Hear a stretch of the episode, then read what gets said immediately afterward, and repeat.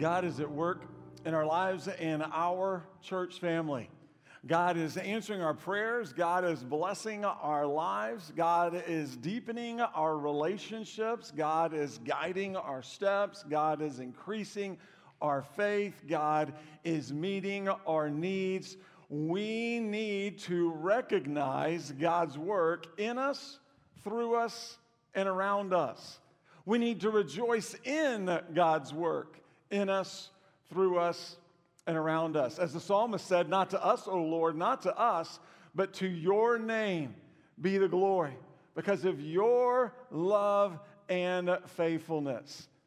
One of the ways God is at work in our church family is God is raising up ministers and servant leaders from within our church family. And I want to ask Danny Silva if he would come up here with me uh, this morning for just a few moments. Yes, yes. Danny has recently graduated from Lone Star High School, and he will be attending Moody Bible Institute uh, this fall in Chicago. Uh, Danny is the son, the oldest son of Daniel and Magdalena Silva. Daniel is our CRC and Espanol pastor, and uh, they are highly involved in our ministries and leadership in our church family. They have been. Diego is his younger brother, and uh, Danny uh, has recently been sharing with me, and we have been talking, and he shared that. Uh, recently, he has surrendered his life to full time Christian ministry. Yes, yes. Uh, God has placed his call on his life, and Danny has accepted that call, and he is uh, now following the Lord in that call. So I want to ask his parents, Daniel Magdalena, if you'll make your way up here as well. And uh, I just wanted Danny to come up here and share with you his church family as one of our own. And I want Danny to share with you briefly how God placed his call on his life uh, into ministry. Uh, like we like to say in uh, Crossridge in Espanol, buenos días familia de Crossridge. Uh, first and foremost, I want to thank God because nothing that Pastor Mark said would have been possible without him. And I want to say thank you to Pastor Mark for letting me come up here and share with you guys how God called me into ministry. Before I came to Crossridge, I was frustrated with God. I had previously been attending a local church's youth ministry where I thought I felt at home comfortable, and I felt none of the pressure of being the pastor's son. And in the span of about a year, my frustration quickly became love as the Lord showed me what a godly community looks like here at Crossridge. And He blessed me with countless mentors, such as Simon Collard, Al, Jerry, Kobe, Kiefer, Pastor George, Pastor John, and Pastor Mark. Then, COVID 19 struck. Like many others, I started to grow apart from the Lord. To make matters worse, a beloved mentor of mine left our church, clouding my vision even further. As the pandemic continued to extend, Mr. Al Gaines pulled me aside on a Sunday morning and told me, Listen here, young man. God has put in my heart to tell you that you have the potential to be a great youth pastor. But in my mind, I got scared and I thought to myself, I will never be a slave to God. I am in control. I choose my own path. But little did I know that Al Gaines had planted a seed in my mind. So, like Jonah, I thought to myself, I'm going to run away from God. And so I ran away and went back to my old youth group. And oh boy, does God have a sense of humor.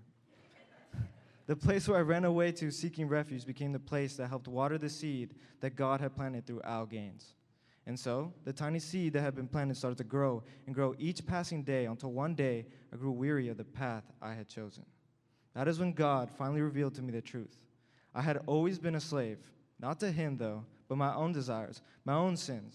He made me realize that I am nothing without Him, and with Him, I am complete. I am free. Before I get off the stage, I would like to say this. I'm I understand I'm still young and that I may not be able to teach many of you much of anything, but I think this is important for all of us to remember.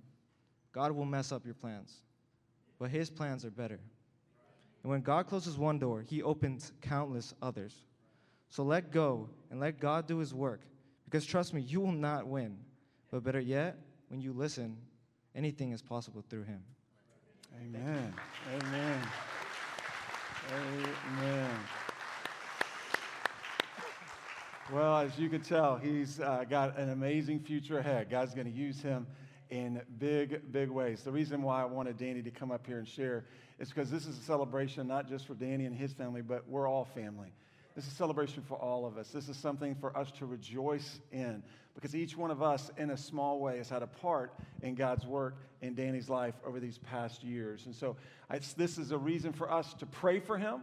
We need to commit to pray for him. It's a reason for us to encourage him every chance we get when you see him here over the next month or so uh, before he goes away to college. Encourage him. Let him know you're praying for him. And uh, this is a, a great opportunity for us to celebrate what God is doing in our church family. As you know, one key sign of a healthy church family is God raising up people in the church and calling them to full time Christian service for Him. And so we see that happening once again with Danny. So let's bow in prayer. I want to ask uh, his father, our CRC and Espanol pastor, I'm going to ask Pastor Daniel if he would uh, pray a blessing over Danny. Let's all bow in prayer uh, and let's join in prayer uh, for Danny and what God has in store for him. Oh my goodness, I don't know how I'm going to be doing this. Um, I'm going to pray in Spanish because this is the language of my heart. oh, Lord. Uh, thank you for this opportunity. Uh, 18 years ago, my wife and I, we pray for Danny when we present him into the church. And I remember uh, our petition. Use him for your glory and for your honor. Use him to preach the gospel and tell others about Jesus. And now, here we are. Use him for your glory, Lord. Gracias, Señor, por la bendición de ver a Daniel, escuchar tu voz. Y te pido en el nombre de Jesús que lo uses para tu gloria.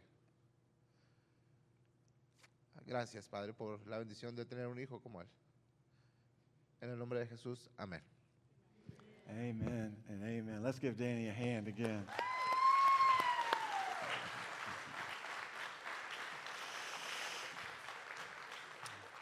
I tell you, every day uh, for us as followers of Jesus Christ is an opportunity for us to say, Go, God, go. Amen? Go, God, go. Say that with me. Go, God, go. Again, go, God, go. God is at work in our lives, and it's exciting to be a part of all that He's doing. I want to invite you to open your Bibles with me to Galatians chapter 3. We are starting our study through chapter 3 this morning. Paul finished his conversation and confrontation with Peter at the end of chapter 2. Paul will now continue his conversation with the believers in the churches in Galatia, starting here in chapter 3. We know through our study already of Galatians that Paul was not afraid to confront people in love. Paul confronted the believers in the churches in Galatia at the beginning of chapter 1. Paul confronted the false teachers and the Judaizers throughout chapter 1 and chapter 2. Paul confronted Peter, the other Jewish Christians in Antioch, including Barnabas, at the end of chapter 2. And so we see in each of these examples, Paul proved that he was an apostle of God. He wanted to please God by his obedience to God. Paul was a God pleaser, not a people pleaser. And this is our calling and challenge as followers of Jesus Christ. We're to be God pleasers, not people pleasers. The good news is when we please God, everything seems to work out in our lives. As Solomon said in Proverbs 16 and verse 7, when a person's ways please the Lord, he makes even his enemies to be at peace with him. And so we're going to continue now in our study in Galatians chapter 3 as we move into this fantastic passage for us this morning. Paul wrote these words beginning in verse 1 You foolish Galatians, who cast a spell on you, before whose eyes Jesus Christ was publicly portrayed as crucified. Remember, Paul once again is surprised, and he's expressing his surprise that these believers are turning away from God to follow the false teachers. Paul already had shared in chapter 1, if you want to look at chapter 1 real quick, in verse 6, Paul wrote, I am amazed that you are so quickly turning away from him who called you by the grace of Christ and are turning to a different gospel. These believers in these churches that Paul knew and loved were in the process of defecting away from the truth. They were in the process of turning away from God and turning to the false teachers. And so Paul addresses them once again and he says, You foolish Galatians.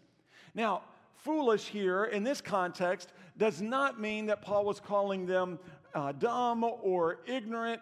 What foolish means here in the context of this passage is they were being unwise. They did not understand. What Paul was saying here is that they were not using their spiritual discernment.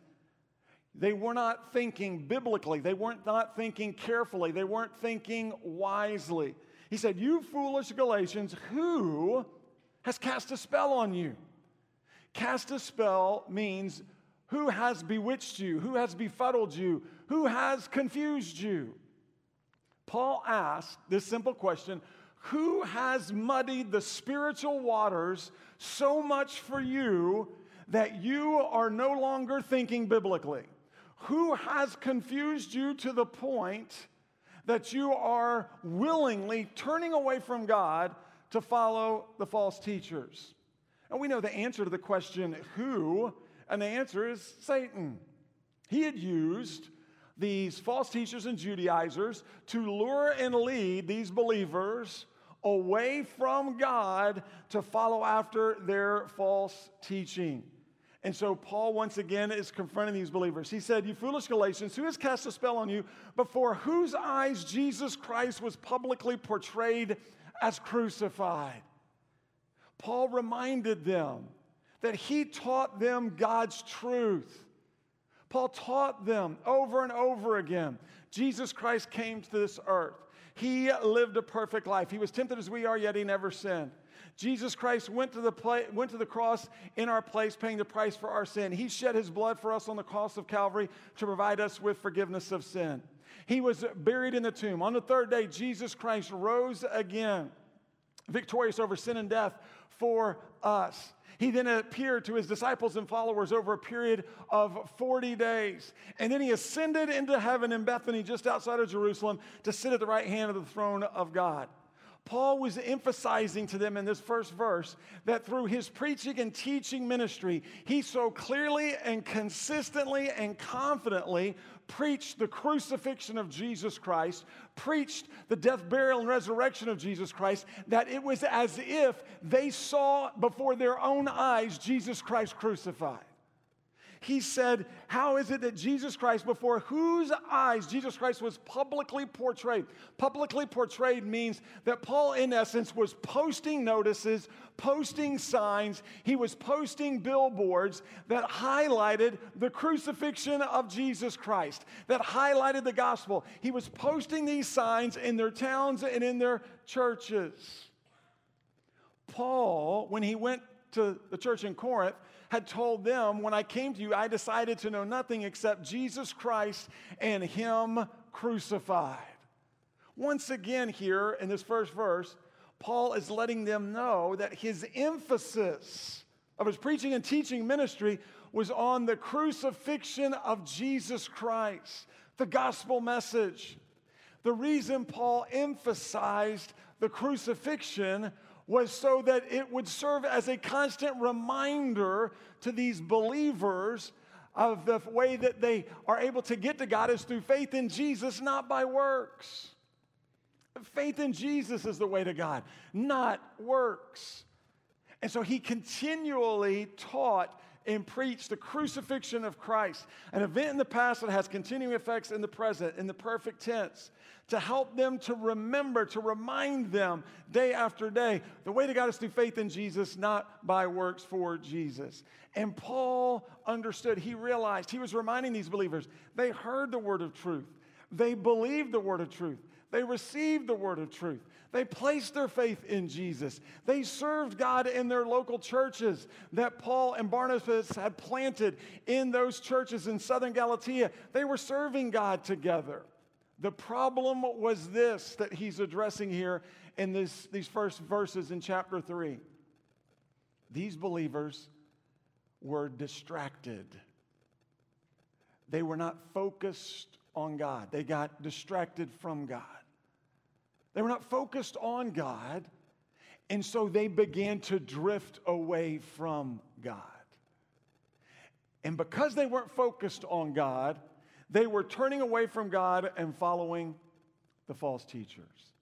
They were actually turning away from God's gospel of grace in Christ Jesus to a message of works, such as circumcision and obedience to the Old Testament law, as the way to God.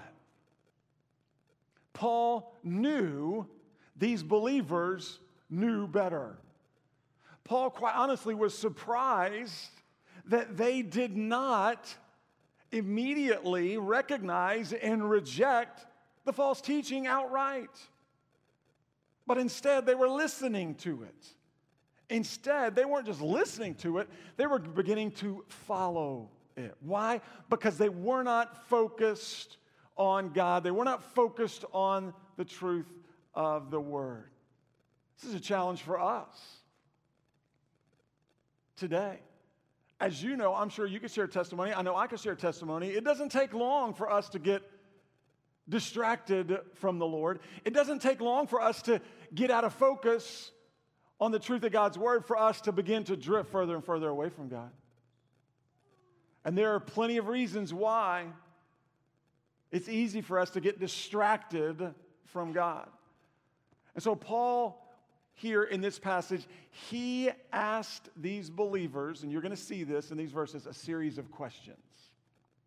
He asked them some very easy rhetorical questions so that he could, by these questions, somehow, some way, be used by God to wake them up from their spiritual slumber. He wanted to wake these believers in these churches up, get them focused back on God and the truth of His Word. And so we continue in verse 2. We'll find the second question of verse 2. Paul said this I only want to learn this from you. Did you receive the Spirit by the works of the law or by believing what you heard? Notice Paul here in verse 2, he got right to the point. He says, I, I only have one question. I, I just want to hear one answer. I, I want to know one thing. I want to learn this one thing from you.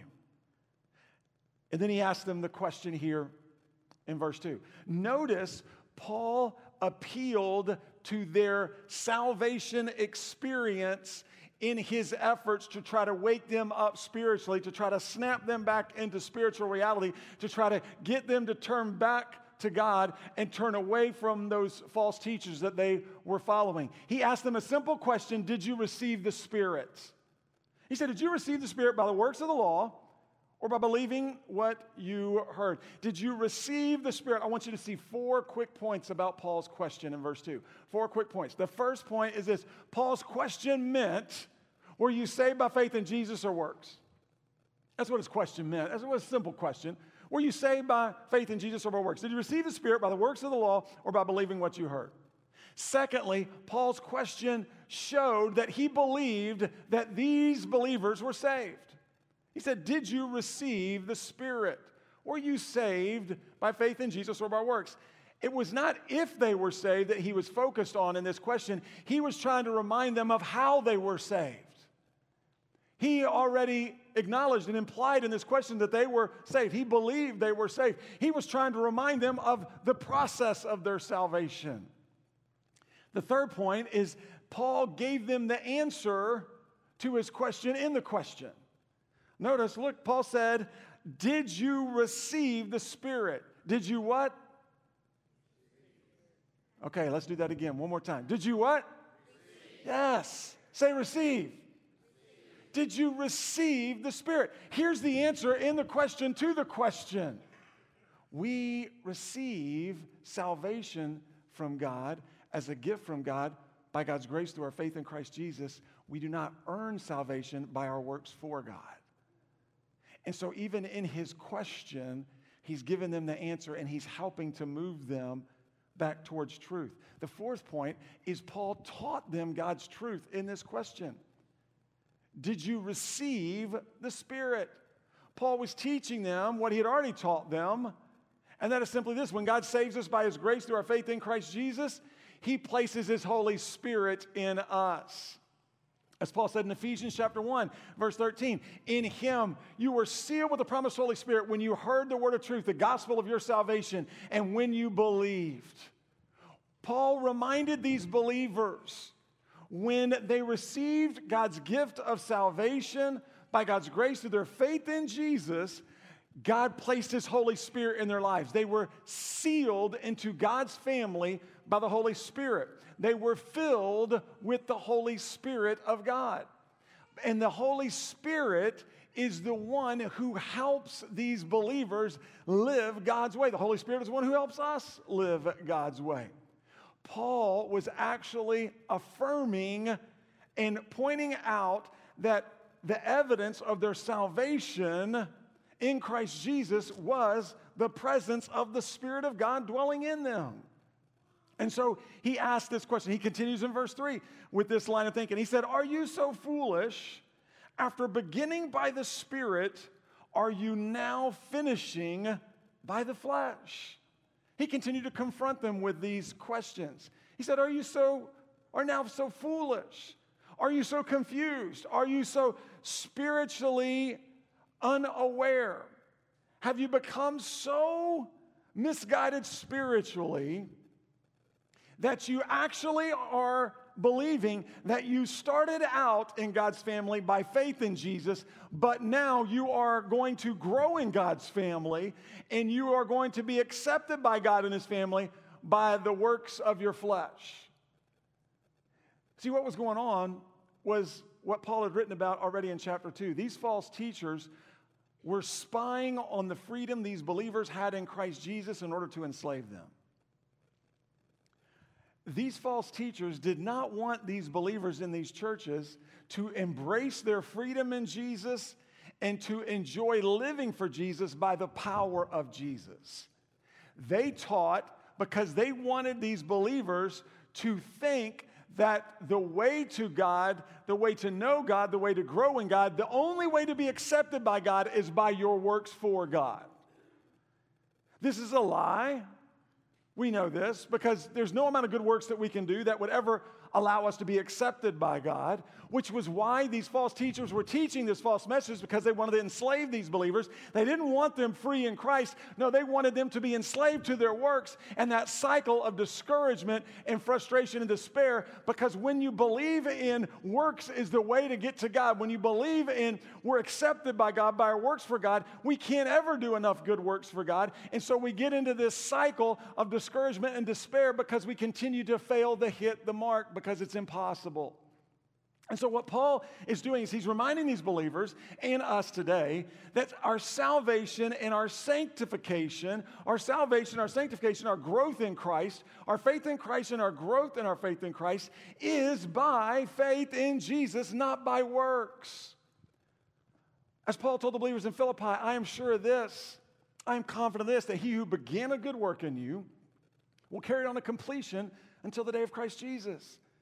God is the one who begins his good work of salvation in us by his grace through our faith in Christ Jesus. And God is the one who continues it in and through us day by day. He's the one who makes us more and more like Jesus by the presence and power of his Holy Spirit in us. And he's going to continue doing that until we spend eternity with Jesus face to face.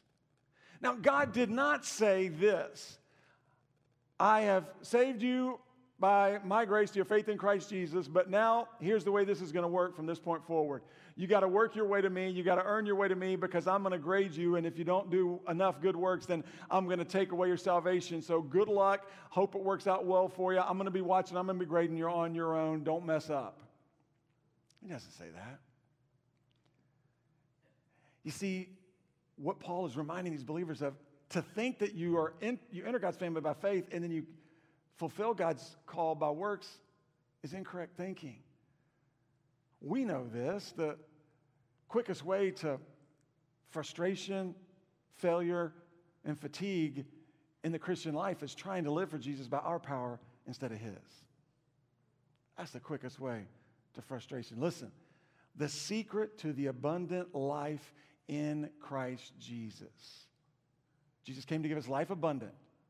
the secret to the abundant life in Christ Jesus is not found in being better, doing more, and trying harder.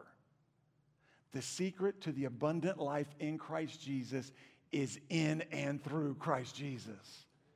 We surrender to Jesus day by day, and He empowers us to live His way. This is why Paul said, I can do all things through Him, through Christ who strengthens me.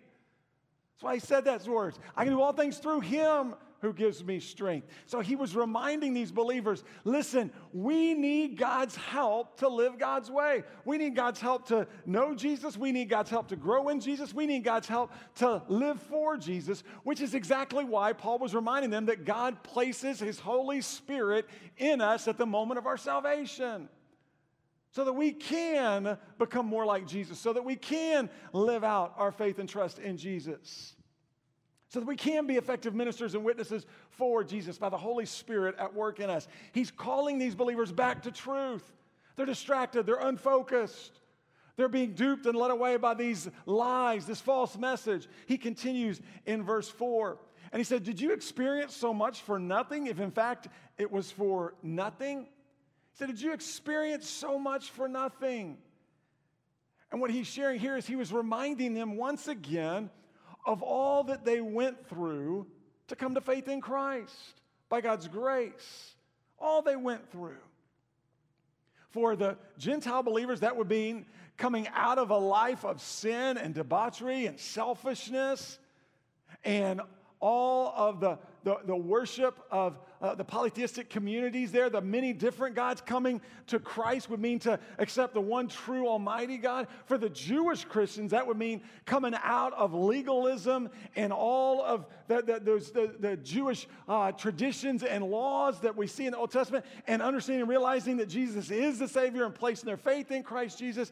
And he's saying, he's reminding them who, who's listening, those in these churches who are listening, the Jews and the Gentiles that have come together in Christ Jesus, did you experience so much for for nothing? Did you go through all that you went through, all of the struggles, all of the highs, the lows, the blessings, the challenges, the trials, the persecutions, the temptations, the tribulations, the victories of God working in your life? Did you go through all of that when you received God's gift of salvation by His grace to your faith in Christ Jesus? Did you go through all that for nothing?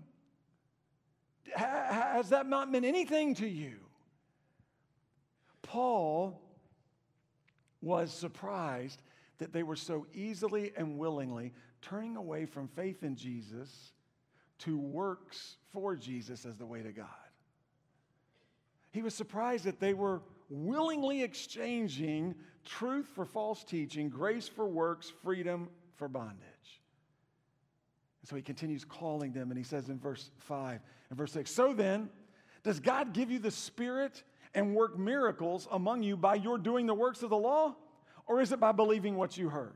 Just like Abraham, who believed God, and it was credited to him for righteousness.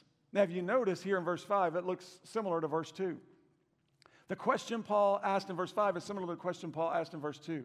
The question in verse 2 is from a receiving perspective.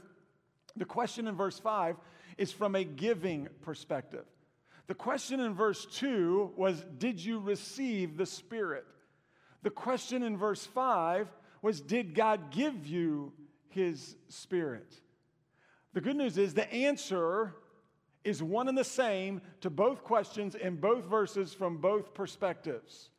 We received God's Holy Spirit by God's grace through our faith and trust in Christ Jesus. God has given us His Spirit by His grace through our faith and trust in Christ Jesus. Paul was again reaffirming once again to these believers that our righteousness, our salvation, our justification is by faith in Jesus, not by works.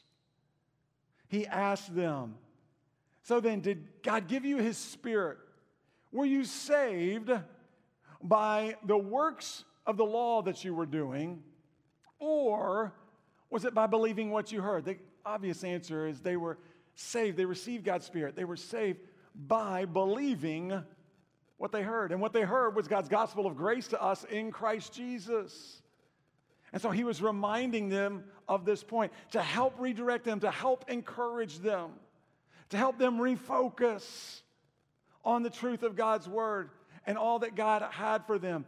And then he even took it a step further in an amazing way. This was just genius for Paul, under the inspiration of the Holy Spirit of God, to share what he shared beginning in verse 6, because he shared with these believers as another piece of evidence for what he was sharing with them that justification by faith was actually taught in the Old Testament.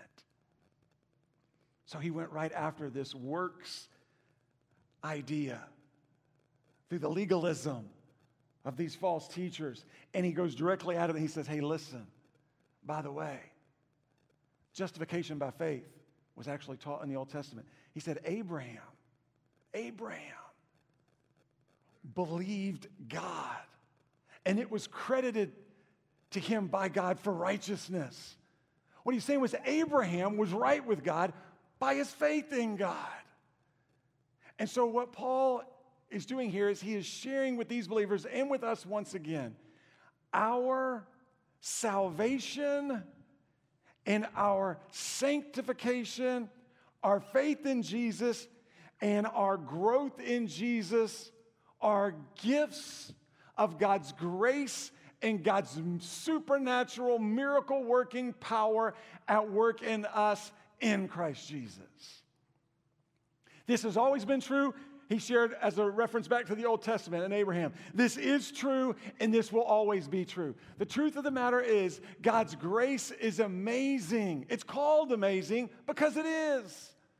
God's grace is amazing. We know this, we see this. We don't just sing about the amazing grace of God in the words to that amazing hymn.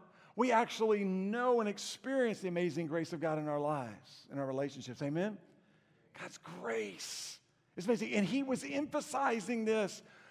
Guys, do not, do not fall prey to that false teaching. Don't turn away from grace and give in to the legalism of works of the law. So, what is our takeaway today? What is our application? What can we take from this today and apply in our lives? But then also, what can we take from this today and use in our ministries of those God's placed around us?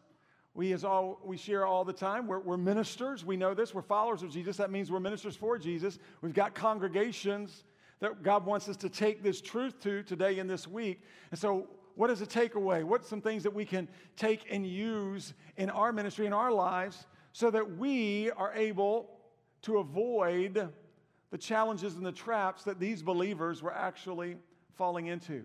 Well, let's look at a few of these uh, application points. The first is we must focus on God. We must stay focused on God and His Word. We must focus on God's Word. The problem here with these believers was simple this they weren't focused on God and His Word. And because of this, they were turning away from God as Paul has shared already. Because they weren't focused on God's word, they were turning away from God and they were living foolishly rather than faithfully. They had begun living foolishly rather than faithfully. Now, for you and for me, we understand that there's false teaching today that we've got to be aware of, and there's many other distractions that we've got to be aware of.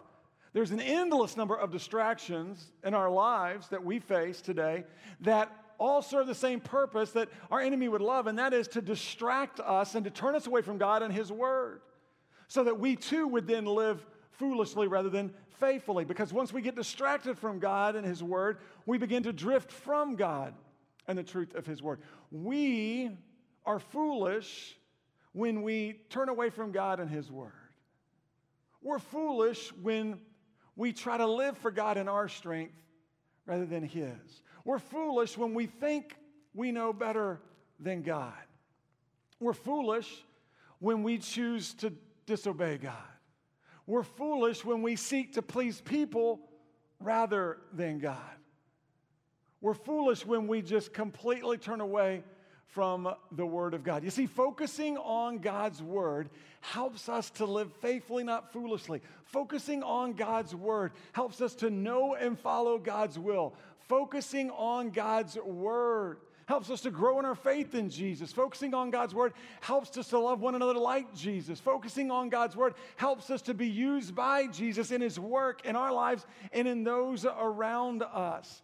It's so important for us to be reminded this morning that we must stay focused on God and the truth of His Word. As Peter later said, Peter understood this. As Peter later said, be alert and be sober minded. For your adversary, your enemy, the devil, is prowling around like a roaring lion, looking for anyone he can devour. Resist him, standing firm in the faith, while knowing that your brothers and sisters around the world are also suffering the same kind of challenges. They're also standing firm in their faith by the power of the Holy Spirit at work in them. We must be alert spiritually. We must be sober minded. We must keep our heads up spiritually, our eyes open to the many different distractions that can come into our lives and try to cloud our focus on the Lord and His Word. We must stay focused on this Word because this Word is a lamp for our feet and a light for our path. This Word will guide and direct our steps. This word is tested, tried, and true. It never returns void. It always accomplishes God's plans and purposes that He has set for it. And so we must discipline ourselves on a daily basis to stay focused on God's Word. Not just on Sunday mornings, not just for uh, an hour or two on Sundays on the weekend. No, we need to stay focused on God's Word throughout each day, throughout the week, so that we can continue to know and follow His will for our lives. God's at work in us and through us and around us. And we're able to see His work as we stay focused on Him and the truth of His Word. The second application point is we must fill our minds with God's Word. We must fill our minds with God's Word. Reading God's Word, studying God's Word, obeying God's Word, memorizing God's Word is a must for us. As we focus on God's Word, that's a great first step, but then we need to take that next step and we need to fill our minds with God's Word the more we get in God's word, the more God's word gets in us. And when God's word gets in us, it goes through us to those around us. And I know you know this as well as I do. Every word in this word is God's word to you and me. Amen? Every word in this word is God's word to you and me. God's word is His truth for you and for me. God's word is more than enough for you and for me. God's word will help us stay focused on God. God's word will help us to follow Him by faith we must fill our minds with God's word.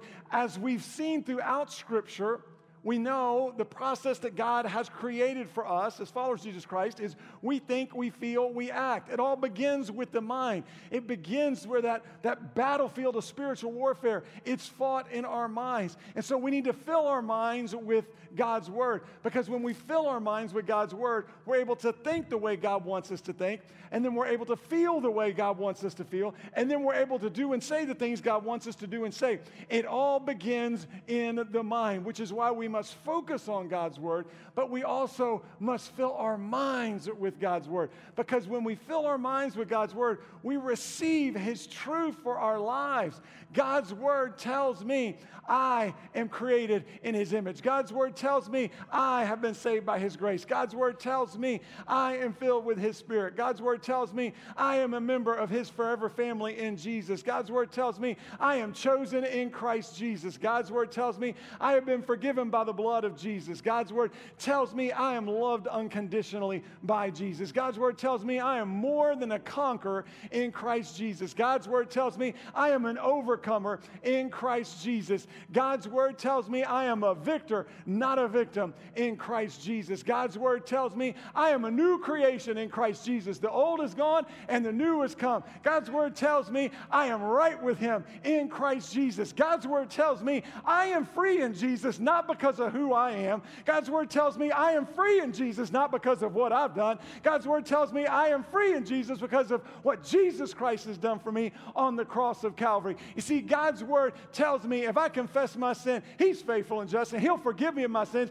and cleanse me of all my unrighteousness. God's word tells me if I call to Him, He will answer me, and He will show me great and unsearchable things that I wouldn't otherwise have known. God's word tells me when I remain in Him, He's going to remain in me, and I'll be able to bear much fruit because apart from Christ Jesus, I can do nothing. God's word tells me He will meet all my needs according to His glorious riches in Christ Jesus. God's word tells me His name is a strong tower, and I can run to it and find safety. God's word tells me as to what time I'm afraid, I will trust in Him because God's word tells me I have not received a spirit of fear or timidity. I've received a spirit of power, of love, and of a sound mind. You see, God's word tells me He is the sun and shield. He bestows favor and honor, and no good thing will He ever withhold from those whose walk is blameless. God's word tells me that He loves me and that He is with me every step of my way, every single day.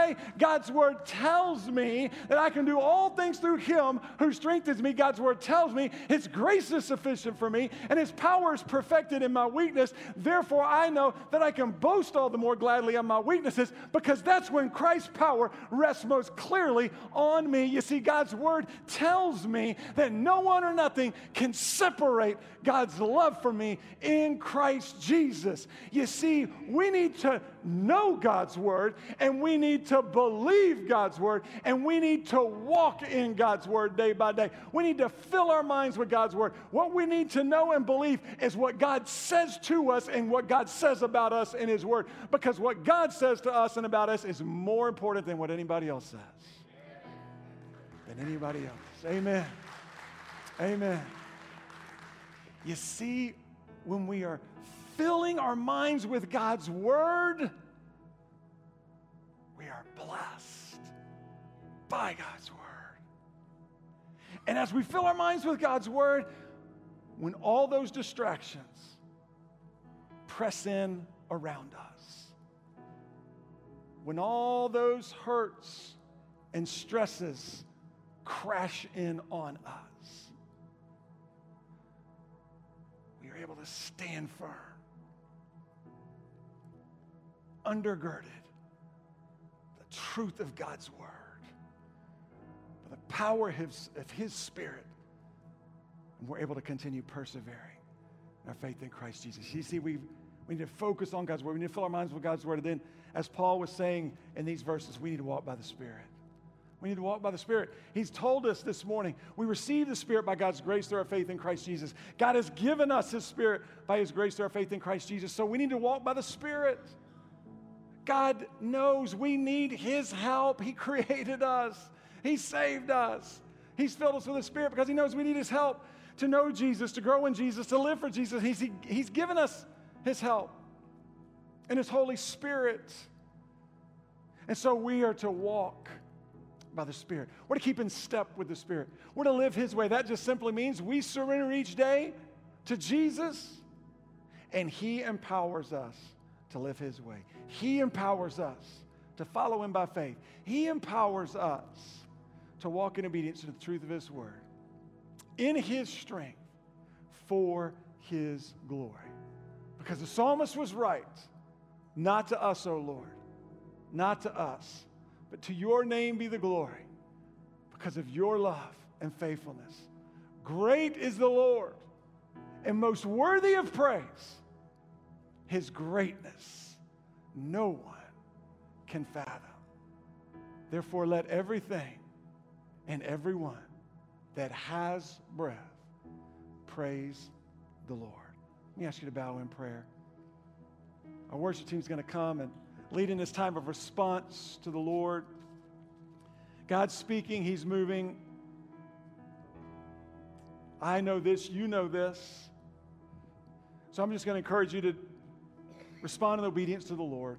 The altar is open as it always is. Maybe you want to just come and kneel and cry out to the Father and, ask for His strength to refocus on Him and His Word, or to ask for that discipline needed to, to fill your mind with His Word, or just to, to come and to recommit to walking by the Spirit. Maybe you just want to come and kneel and praise Him for His blessings, His work in your life. Or maybe it's just to cry out to Him for your needs. Or maybe you want to come and bring a brother, sister, cry out to the Father on behalf of them for their needs. Our pastors will be standing here at the front. They'd love to pray with you, pray for you. We'd also love the opportunity to introduce you to Jesus if you've never trusted Jesus as your Savior and Lord. If you are one who says, you know what, I've always thought that my good works will ultimately be enough to get me to God, then as you've heard this morning, that's a faulty assumption. It's a faulty belief. Because no matter how many good works you are able to do, and, and I'm sure you can do many, whatever that number may be, it's not enough.